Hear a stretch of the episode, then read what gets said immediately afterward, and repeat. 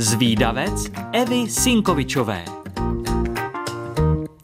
Ahoj holky, ahoj kluci, ahoj všichni zvídavci. Vítám vás u dnešního dílu, který přináší opět novou zajímavost. O tom, že všude na světě není stejný čas, asi víte.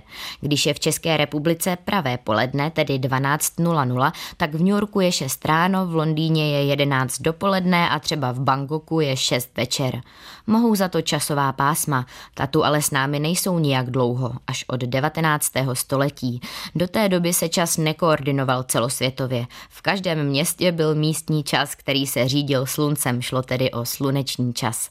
Čas se začal celosvětově ladit až kvůli železnici, aby mohly vzniknout jízdní řády a doprava, pošta i celkový dovoz zboží byl přehlednější. Podle mezinárodní dohody se zemský povrch rozdělil po ledníky na dvacet čtyři časových pásem. Každé má zhruba patnáct stupňů, má své hranice a platí tu pásmový čas. Základní časové pásmo je to, které se rozkládá kolem nultého poledníku, ten protíná Greenwich v Londýně. Ostatní pásma jsou pak popsána podle toho, o kolik hodin se v nich liší čas od základního časového pásma. Aby to ale nebylo málo komplikované, není aktuální čas daný jen časovým pásmem, ale taky tím, jestli se v konkrétní zemi používá letní nebo zimní čas. A máme taky země, které celé toto pásmové rozdělení neuznávají. Třeba v celé Číně, která by měla patřit do pěti časových pásem, je stejný čas řídící se podle Pekingu. To pak ale ve výsledku znamená, že na západě Číny vychází slunce až kolem desáté hodiny dopoledne, proto jim třeba pracovní doba začíná později. Nejvíce časových pásem má Francie, konkrétně dvanáct. Počítají se do toho totiž i její zámořská území. Na severním a jižním pólu se pak časová pásma nepoužívají vůbec. Nikdo tu nežije trvale, nejsou tedy potřeba a záleží na výzkumnících, jaké časové pásmo si tam zvolí.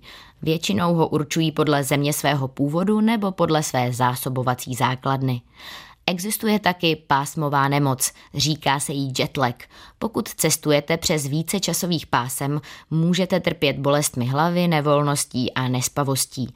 Obecně na člověka více dopadá únava, když cestuje na východ. Den se totiž zkracuje a tělo se s tím vyrovnává hůře, než kdyby se den prodlužoval. A představte si, že stejný den můžete prožít dvakrát. Existuje totiž mezinárodní datová hranice. Ta dělí Tichý oceán na dvě půlky a jde o hranici, při jejímž překročení dojde ke změně data. Proto se může stát, že dvě sousedící území se liší o celý jeden den. Mám na mysli tropické území U S A, americkou Samou a sousedící ostrov Samoa. Země jsou od sebe vzdáleny jen lehce přes sto kilometrů, ale dělí je dvacet čtyři až dvacet pět hodinový rozdíl. Slavíte rádi narozeniny? Oslavte je hned dvakrát. Stačí si přejet z jednoho ostrova na druhý. A to není všechno. Některá časová pásma používají čas, který se od koordinovaného světového času neliší o celý počet hodin, ale třeba o půl hodiny a někdy i o čtvrt hodiny. Není to trošku bláznivé? Je. Ale naštěstí už dnes čas každé země najdeme jednoduše v mobilním telefonu a hodiny se nám většinou posunou automaticky. Za to jsem vděčná, jinak by to mohl být pořádný zmatek. Moji milí zvídavci, pokud chcete o časových pásmech někomu vyprávět, ale nestihli jste si všechno zapamatovat, tak nevadí. Už teď si to na webu Rádia Junior můžete poslechnout znovu, kolikrát chcete. A pokud vás napadá nějaká zajímavost, o které moc lidí neví, tak mi určitě napište a třeba se objeví v nějakém dalším dílu zvídavce. Tak ahoj!